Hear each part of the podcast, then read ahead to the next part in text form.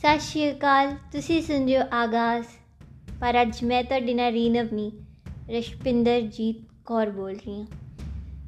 ਕਿਉਂ ਅੱਜ ਮੈਂ ਐਵੇਂ ਬੋਲ ਰਹੀ ਹਾਂ, ਇਸ ਦਾ ਤੁਹਾਨੂੰ ਮਕਸਦ ਬਹੁਤ ਜਲਦ ਪਤਾ ਲੱਗ ਜਾਊਗਾ। ਕਿਉਂਕਿ ਇਹ ਚੈਨਲ, ਇਹ ਪੋਡਕਾਸਟ ਮੈਂ ਇਸ ਲਈ ਨਹੀਂ ਸੀ ਸ਼ੁਰੂ ਕੀਤਾ ਕਿ ਮੈਂ ਲੋਕਾਂ ਨੂੰ ਖਬਰਾਂ ਦੇ ਸਕਾਂ। ਨਹੀਂ, ਮੈਂ ਇਸ ਲਈ ਸ਼ੁਰੂ ਕੀਤਾ ਸੀ ਤਾਂ ਕਿ ਮੈਂ ਲੋਕਾਂ ਨੂੰ ਸੱਚਾਈ ਦਾ ਰੂਬਰੂ ਕਰਾ ਸਕਾਂ। ਹਾਂ, ਮੈਨੂੰ ਵੀ ਡਰ ਲੱਗਦਾ ਸੱਚਾਈ ਕਹਿਣ ਦੇ ਵਿੱਚ। ਇਹ ਦੱਸਣ 'ਚ ਕਿ ਮੇਰੇ ਦੇਸ਼ ਦੇ ਵਿੱਚ ਹੋ ਕੀ ਰਿਹਾ ਲੱਗਦਾ। ਪਰ ਇਹ ਡਰ ਮੇਰੇ ਤੇ ਇੰਨਾ ਕਦੇ ਹਾਵੀ ਨਹੀਂ ਹੋ ਸਕਦਾ ਕਿ ਮੇਰੀ ਜ਼ੁਬਾਨ ਬੰਦ ਕਰ ਦੇਵੇ।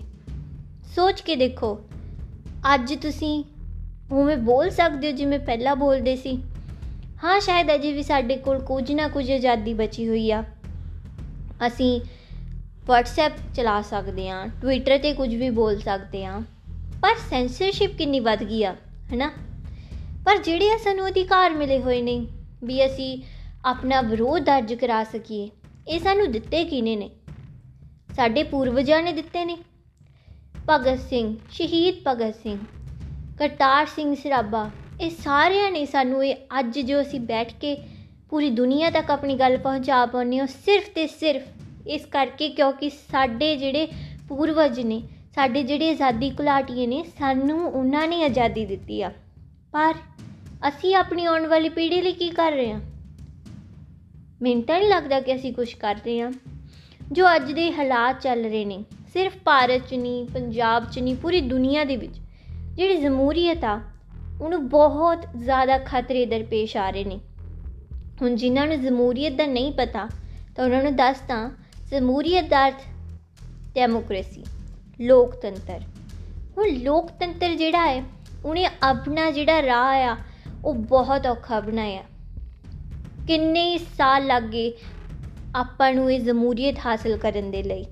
ਪਰ ਭਾਰਤ ਵਿੱਚ ਲੋਕਾਂ ਨੂੰ ਵੋਟ ਪਾਉਣ ਦਾ ਅਧਿਕਾਰ ਐ ਵੀ ਮਿਲ ਗਿਆ। ਤਾਂ ਹੀ ਤਾਂ ਸਾਨੂੰ ਇਸ ਦੀ ਕਦਰ ਨਹੀਂ ਹੈਗੀ। ਤੁਸੀਂ ਜੇ ਕਦੇ ਪੜਿਆ ਹੋਵੇ ਇਤਿਹਾਸ, ਫਰਾਂਸ ਦਾ ਤਾਂ ਤੁਹਾਨੂੰ ਪਤਾ ਲੱਗੂਗਾ ਕਿ ਉੱਥੇ ਲੋਕਾਂ ਨੇ ਆਪਣਾ ਵੋਟ ਪਾਉਣ ਦਾ ਅਧਿਕਾਰ ਹਾਸਲ ਕਰਨ ਲਈ ਕਿੰਨਾ ਸੰਘਰਸ਼ ਕੀਤਾ। ਫਿਕਰ ਨਾ ਕਰੋ, ਕੋਈ ਹਿਸਟਰੀ ਦੀ ਕਲਾਸ ਨਹੀਂ ਲਾ ਰਹੀ। ਸਿਰਫ ਇਸ ਲਈ ਦੱਸ ਰਹੀ ਹਾਂ ਕਿਉਂਕਿ ਤੁਹਾਨੂੰ ਪਤਾ ਲੱਗ ਸਕੇ। ਤਾਂ ਕਿ ਤੁਹਾਨੂੰ ਇਸ ਗੱਲ ਦਾ ਇਲਮ ਹੋ ਸਕੇ ਕਿ ਕਿੰਨਾ ਜ਼ਰੂਰੀ ਹੈ ਆਪਣੇ ਅਧਿਕਾਰਾਂ ਦੀ ਰਾਖੀ ਕਰਨਾ। ਪਿਛਲੇ ਕੁਝ ਸਮੇਂ ਤੋਂ ਸਾਡੇ ਦੇਸ਼ ਦੇ ਵਿੱਚ ਲਗਾਤਾਰ ਇੱਕ ਤੋਂ ਬਾਅਦ ਇੱਕ ਕਾਨੂੰਨ ਪਾਸ ਕੀਤੇ ਜਾ ਰਹੇ ਨੇ। ਪਰ ਸਾਡੇ ਦੇਸ਼ ਦੇ ਵਿੱਚ ਜੋ ਹੁਣ ਪੰਜਾਬ 'ਚ ਹੋ ਰਿਹਾ, ਉਹਦੇ ਬਾਰੇ ਬਿਲਕੁਲ ਵੀ ਨਹੀਂ ਦਿਖਾਇਆ ਜਾਂਦਾ, ਬਿਲਕੁਲ ਵੀ ਨਹੀਂ, ਸਿਫਰ। ਤੇ ਕੁਝ ਲੋਕ ਕਹਿ ਰਹੇ ਨੇ ਕਿ ਜੋ ਕਿਸਾਨ ਨੇ, ਉਹ ਦਿੱਲੀ ਜਾ ਰਹੇ ਨੇ ਤੇ ਉਹਦਾ ਕੋਈ ਫਾਇਦਾ ਨਹੀਂ ਹੈਗਾ।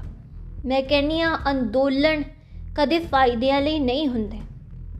ਉਹ ਹੁੰਦੇ ਨੇ ਸਿਰਫ ਆਪਣੇ ਹੱਕ ਹਾਸਲ ਕਰਨ ਦੇ ਲਈ। ਭਾਵੇਂ ਅਸੀਂ ਕਾਮਯਾਬ ਨਾ ਹੋਈਏ, ਭਾਵੇਂ ਸਾਡੀ ਆਵਾਜ਼ ਜਿਹੜੀ ਆ ਉਹ ਦਬ ਜਾਵੇ। ਪਰ ਇੱਕ ਵਾਰ ਜਿਹੜੀ ਗੂੰਜ ਆ, ਉਹ ਜ਼ਰੂਰ ਉੱਠਣੀ ਚਾਹੀਦੀ ਆ। ਦੇਸ਼, ਦੁਨੀਆ, ਹਰ ਇੱਕ ਕੋਨੇ ਤੱਕ ਇਸ ਗੱਲ ਦਾ ਪਤਾ ਲੱਗਣਾ ਚਾਹੀਦਾ ਕਿ ਭਾਰਤ ਵਰਗੇ ਜਮਹੂਰੀਅਤ ਦੇ ਪੁੰਜ ਦੇ ਵਿੱਚ, ਲੋਕਤੰਤਰ ਦੇ ਪੁੰਜ ਦੇ ਵਿੱਚ ਲੋਕਾਂ ਦੇ ਨਾਲ ਕੀ ਹੋ ਰਿਹਾ? ਸੋਚ ਕੇ ਦੇਖੋ। ਸਾਡੇ ਪੂਰਵਜਾਂ ਨੇ ਕੀ ਕਦੇ ਅਜਿਹੇ ਦੇਸ਼ ਦੀ ਕਲਪਨਾ ਕੀਤੀ ਹੋਵੇਗੀ, ਜਿੱਥੇ ਵਿਰੋਧ, ਸਾਨੂੰ ਵਿਰੋਧ ਦਰਜ ਕਰਵਾਉਣ ਦੇ ਲਈ ਵੀ ਹਾੜੇ ਕੱਢਣੇ ਪੈ ਰਹੇ ਨੇ? ਅਜਿਹਾ ਦੇਸ਼ ਤਾਂ ਮੈਨੂੰ ਨਹੀਂ ਲੱਗਦਾ ਕਿ ਸ਼ਹੀਦ ਭਗਤ ਸਿੰਘ ਦੇ ਸੁਪਨਿਆਂ ਵਰਗਾ ਦੇਸ਼ ਹੈ। ਕਦੇ ਵੀ ਨਹੀਂ। ਉਹਨਾਂ ਨੇ ਤਾਂ ਕਦੇ ਵੀ ਨਹੀਂ ਐਵੇਂ ਸੋਚਿਆ ਹੋਣਾ। ਪਰ ਲੋਕ ਆਪਣੇ ਵਰਗੇ ਲੋਕ, ਭਾਵੇਂ ਪੂਰੇ ਦੇਸ਼ ਦੇ ਵਿੱਚ ਬਹੁਤ ਘੱਟ ਲੋਕਾਂ ਨੂੰ ਪਤਾ ਹੈ, ਪਰ ਪੰਜਾਬ ਦੇ ਤਾਂ ਹਰ ਵਿਅਕਤੀ ਨੂੰ ਪਤਾ ਹੈ। ਅਸੀਂ ਆਪਣੇ ਪੱਧਰ ਤੇ ਕੀ ਕਰ ਰਹੇ ਹਾਂ?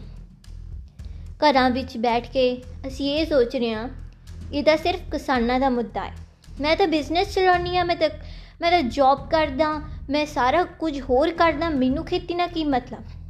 ਤੁਹਾਨੂੰ ਦੱਸ ਦਵਾਂ ਕਿ ਖੇਤੀ ਦੇ ਕਾਨੂੰਨ ਤਾਂ ਕਿਸਾਨਾਂ ਦੇ ਕਰਕੇ ਇੱਥੇ ਉੱਪਰ ਚੱਕੇ ਗਏ, ਪਤਾ ਲੱਗ ਗਿਆ ਕਿ ਕਿੰਨੇ ਮਾੜੇ ਨੇ।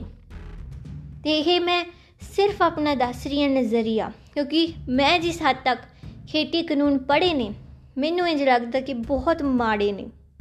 ਤੁਸੀਂ ਜੋ ਲੋਕ ਅੱਜ ਕਾਰਪੋਰੇਟ ਸੈਕਟਰ 'ਚ ਕੰਮ ਕਰ ਰਹੇ ਨੇ, ਭਾਵੇਂ ਮਜ਼ਦੂਰੀਆਂ ਕਰ ਰਹੇ ਨੇ, ਭਾਵੇਂ ਫੈਕਟਰੀਆਂ 'ਚ ਲੱਗੇ ਹੋਏ ਨੇ, ਤੁਹਾਨੂੰ ਇਸ ਗੱਲ ਦਾ ਇਲਮ ਹੈ ਕਿ ਜਿਹੜਾ ਆਪਣਾ ਮਜ਼ਦੂਰ ਕੋਡ ਲਾਗੂ ਕਰਿਆ ਗਿਆ, ਉਹ ਕਿੰਨਾ ਮਾਰੂ ਆ ਕਦੇ ਅਖਬਾਰ ਦੇ ਪੰਨੇ ਪਲਟੋ ਤੁਹਾਨੂੰ ਪਤਾ ਲੱਗੂਗਾ। ਪਤਾ ਲੱਗੂਗਾ ਕਿ ਤੁਹਾਡੇ ਅਧਿਕਾਰਾਂ ਦੇ ਉੱਤੇ ਕਿੰਨਾ ਡਾਕਾ ਮਾਰਿਆ ਜਾ ਰਿਹਾ ਹੈ। ਤੁਹਾਨੂੰ ਪਤਾ ਲੱਗੇਗਾ ਕਿ ਹੁਣ ਤੁਸੀਂ ਕੁਝ ਨਹੀਂ ਕਰ ਸਕਦੇ। ਜੇ ਤੁਹਾਡਾ ਕਦੇ ਆਪਣੇ ਫੈਕਟਰੀ ਮਾਲਕ ਦੇ ਨਾਲ ਜਾਂ ਫਿਰ ਉਸ ਵਿਅਕਤੀ ਦੇ ਨਾਲ ਜੋ ਤੁਹਾਨੂੰ ਠੇਕੇ ਤੇ ਕੰਮ ਤੇ ਰੱਖਦਾ ਹੈ, ਉਹਦੇ ਨਾਲ ਤੁਹਾਡਾ ਕੋਈ ਝਗੜਾ ਹੋ ਜਾਂਦਾ ਤਾਂ ਤੁਸੀਂ ਕੋਰਟ ਤੱਕ ਨਹੀਂ ਜਾ ਸਕਦੇ। ਤੁਹਾਨੂੰ ਕਿਸੇ ਮਜ਼ਦੂਰ ਸੰਘਰਸ਼ ਕਮੇਟੀ ਦਾ ਮੈਂਬਰ ਬਣਨਾ ਪਵੇਗਾ। ਪਰ ਕੋਈ ਤੁਹਾਨੂੰ ਇਸ ਗੱਲ ਬਾਰੇ ਦੱਸ ਰਿਹਾ ਹੈ? ਨਹੀਂ। ਸਿਰਫ ਤੇ ਸਿਰਫ ਉਹ ਗੱਲਾਂ ਜੋ ਸਾਡੇ ਦੇਸ਼ ਦੇ ਆਕਾ ਚਾਹੁੰਦੇ ਨੇ ਕਿ ਲੋਕਾਂ ਤੱਕ ਪਹੁੰਚਣ। ਹਾਂ, ਇਹੀ ਉਹ ਗੱਲਾਂ ਨੇ ਜੋ ਪਰੇਸ਼ਾਨ ਕਰਦੀਆਂ ਨੇ ਕਿ ਲੋਕ ਇਸ ਹੱਦ ਤੱਕ ਆਪਣੇ ਬਾਰੇ ਸੋਚਦੇ ਨੇ ਕਿ ਉਹਨਾਂ ਨੂੰ ਲੱਗਦਾ ਹੈ ਕਿ ਸੰਘਰਸ਼ ਦੇ ਨਾਲ ਸਾਡਾ ਕੋਈ ਨਾਤਾ ਹੀ ਨਹੀਂ। ਨਾਤਾ ਹੈ, ਬਹੁਤ ਵੱਡਾ ਨਾਤਾ ਹੈ। ਤੁਹਾਨੂੰ ਇਸ ਗੱਲ ਦਾ ਪਤਾ ਹੈ ਕਿ ਜਿਹੜੀ ਬਚਤ ਤੁਸੀਂ ਕਰਦੇ ਹੋ ਆਪਣੀਆਂ ਬੈਂਕਾਂ ਦੇ ਵਿੱਚ, ਜਿਹੜੀ ਤੁਸੀਂ ਬਚਤ ਕਰਦੇ ਹੋ, ਉਹ ਆਖਿਰਕਾਰ ਉਸ ਦਾ ਹੁੰਦਾ ਕੀ ਆ?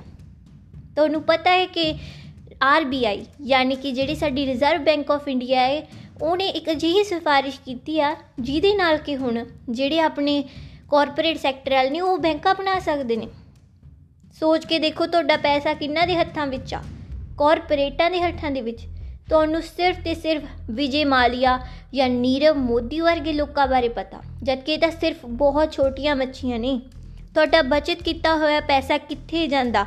ਕਿਸ ਚੀਜ਼ ਤੇ ਖਰਚਿਆ ਜਾਂਦਾ? ਇਸ ਗੱਲ ਦਾ ਕਿਸੇ ਨੂੰ ਕੋਈ ਇਲਮ ਨਹੀਂ। ਤੇ ਜੇ ਕੋਈ ਕੋਈ ਸਵਾਲ ਵੀ ਚੱਕਦਾ, ਤਾਂ ਉਸ ਨੂੰ ਇਹ ਕਿਹਾ ਜਾਂਦਾ ਕਿ ਤਾਂ ਦੇਸ਼ ਵਿਰੋਧੀ ਆ।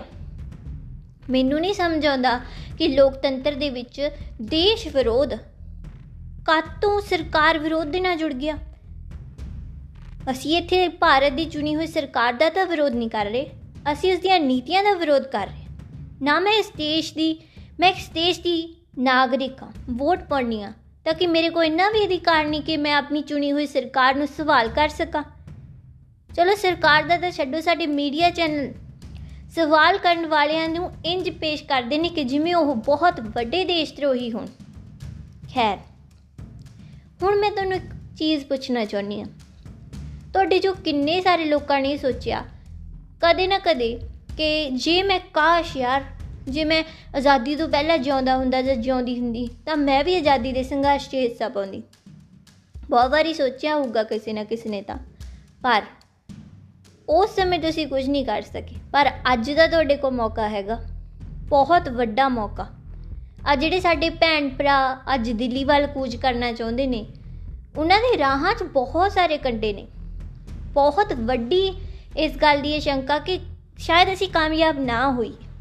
ਪਰ ਆਪਣੇ ਵੱਲੋਂ ਜ਼ਰੂਰ ਇਸ ਸੰਘਰਸ਼ ਦੇ ਵਿੱਚ ਹਿੱਸਾ ਪਾਓ, ਕਿਉਂਕਿ ਸਿਰਫ ਕਿਸਾਨਾਂ ਦਾ ਸੰਘਰਸ਼ ਨਹੀਂ ਇਹ ਹਰ ਇੱਕ ਉਸ ਬੰਦੇ ਦਾ ਸੰਘਰਸ਼ ਆ ਜੋ ਚਾਹੁੰਦਾ ਕਿ ਦੇਸ਼ ਦੇ ਵਿੱਚ ਜਮਹੂਰੀਅਤ ਬਣੀ ਰਹੇ, ਦੇਸ਼ ਦੇ ਵਿੱਚ ਲੋਕਤੰਤਰ ਬਣਿਆ ਰਹੇ, ਦੇਸ਼ ਦੇ ਵਿੱਚ ਜੋ ਫੈਸਲੇ ਲਏ ਜਾਣ, ਉਹ ਆਪਣੇ ਲੋਕਾਂ ਦੇ ਲਈ ਹੋਣ, ਲੋਕਾਂ ਦੀ ਜਿਹੜੀ ਸਰਕਾਰ ਲੋਕਾਂ ਨੇ ਬਣਾਈ ਹੋਈ ਉਹਦੀ ਲੋਕਾਂ ਪ੍ਰਤੀ ਜਵਾਬਦੇਹੀ ਤੈਅ ਹੋ ਸਕੇ ਤੇ ਪ੍ਰਸ਼ਨ ਪੁੱਛਣ ਨੂੰ ਲੋਕਤੰਤਰ ਦਾ ਦੁਬਾਰਾ ਤੋਂ ਹਿੱਸਾ ਬਣਾਇਆ ਜਾ ਸਕੇ। ਜੋ ਹੋ ਰਿਹਾ, ਉਹਨੂੰ ਚੁੱਪਚਾਪ ਸਹਿੰਦੇ ਰਹਿਣਾ ਬਹੁਤ ਮਾੜੀ ਗੱਲ ਆ। ਅੱਜ ਤੱਕ ਸਾਡੀਆਂ ਕਈ ਪੀੜ੍ਹੀਆਂ ਨੇ ਐਵੇਂ ਕੀਤਾ। ਕ੍ਰਿਸ਼ਨ ਜੀ ਨੇ ਕਿਹਾ ਸੀ, ਮਹਾਭਾਰਤ ਦਾ ਯੁੱਧ ਕਦੇ ਵੀ ਨਾ ਹੁੰਦਾ, ਜੇ ਉਸ ਸਮੇਂ ਦੇ ਲੋਕਾਂ ਨੇ ਜਿਹੜਾ ਉਸ ਸਮੇਂ ਅਤਿਆਚਾਰ ਹੋ ਰਿਹਾ, ਉਹਦੇ ਖਿਲਾਫ ਆਵਾਜ਼ ਉਠਾਈ ਹੁੰਦੀ। ਨਰਸੰਹਾਰ ਉਦੋਂ ਹੀ ਹੁੰਦੇ ਨੇ, ਜਦੋਂ ਕਿਸੇ ਸਮੇਂ ਦੇ ਲੋਕ ਆਪਣੇ ਸਮੇਂ ਦੇ ਪ੍ਰਤੀ ਜਾਗਰੂਕ ਨਹੀਂ ਹੁੰਦੇ। ਉੱਥੇ ਮੈਂ ਕੋਈ ਤੁਹਾਨੂੰ ਭਾਸ਼ਣ ਨਹੀਂ ਦੇ ਰਹੀ, ਮੈਂ ਸਿਰਫ ਇੰਨਾ ਕਹਿ ਰਹੀ ਹਾਂ ਕਿ ਜੋ ਵੀ ਕੋਈ ਚਾਹੁੰਦਾ ਕਿ ਆਪਣੇ ਦੇਸ਼ ਦੇ ਵਿੱਚ ਬਦਲਾਵ ਹੋਵੇ ਲੋਕਤੰਤਰ ਪਹਿਲਾਂ ਵਰਗਾ ਹੋ ਸਕੇ, ਉਹ ਜ਼ਰੂਰ ਜ਼ਰੂਰ ਸੰਘਰਸ਼ ਦਾ ਹਿੱਸਾ ਬਣੋ। ਤੁਸੀਂ ਸੰਘਰਸ਼ ਦਾ ਹਿੱਸਾ ਦਿੱਲੀ ਜਾ ਕੇ ਨਹੀਂ, ਜੇ ਤੁਸੀਂ ਕਹੋ ਵੀ ਹਾਂ ਦਿੱਲੀ ਜਾ ਕੇ ਉਹ ਬਣ ਸਕਦੇ ਨਹੀਂ। ਮੇਰੇ ਵਰਗੇ ਲੋਕਾਂ ਨੂੰ, ਹੋਰ ਵੀ ਕਈ ਲੋਕਾਂ ਨੂੰ, ਜਿੰਨਾ ਤੱਕ ਤੁਸੀਂ ਚਾਹੁੰਦੇ ਹੋ ਕਿ ਇਹ ਮੈਸੇਜ ਪਹੁੰਚੇ, ਜ਼ਿਆਦਾ ਤੋਂ ਜ਼ਿਆਦਾ ਸ਼ੇਅਰ ਕਰੋ। ਤਾਂ ਕਿ ਇਸ ਦੇਸ਼ ਦੇ ਵਿੱਚ ਦੁਬਾਰਾ ਤੋਂ ਬੋਲਣ ਦੀ, ਚੰਗੇ ਤਰੀਕੇ ਨਾਲ ਵਿਰੋਧ ਕਰਨ ਦੀ, ਸ਼ਾਂਤਮਈ ਪ੍ਰਦਰਸ਼ਨ ਕਰਨ ਦੀ ਜਿਹੜੀ ਰੀਤ ਆ, ਉਹ ਕਾਇਮ ਹੋ ਸਕੇ। ਤਾਂ ਇਹ ਸੀ ਸਾਡਾ ਅੱਜ ਦਾ ਐਪੀਸੋਡ ਐਪੀਸੋਡ ਚੰਗਾ ਲੱਗਿਆ ਤਾਂ ਪਲੀਜ਼ ਸ਼ੇਅਰ ਕਰੋ, ਅੱਗੇ ਤੋਂ ਅੱਗੇ ਸ਼ੇਅਰ ਕਰੋ, ਤਾਂ ਕਿ ਅਸੀਂ ਸਾਰੇ ਲੋਕ ਆਪਣੀ ਮਾਂ ਭਾਰਤੀ ਦੇ ਪ੍ਰਤੀ ਆਪਣਾ ਫਰਜ਼ ਨਿਭਾ ਸਕੀਏ ਜੈ ਹਿੰਦ ਜੈ ਭਾਰਤ।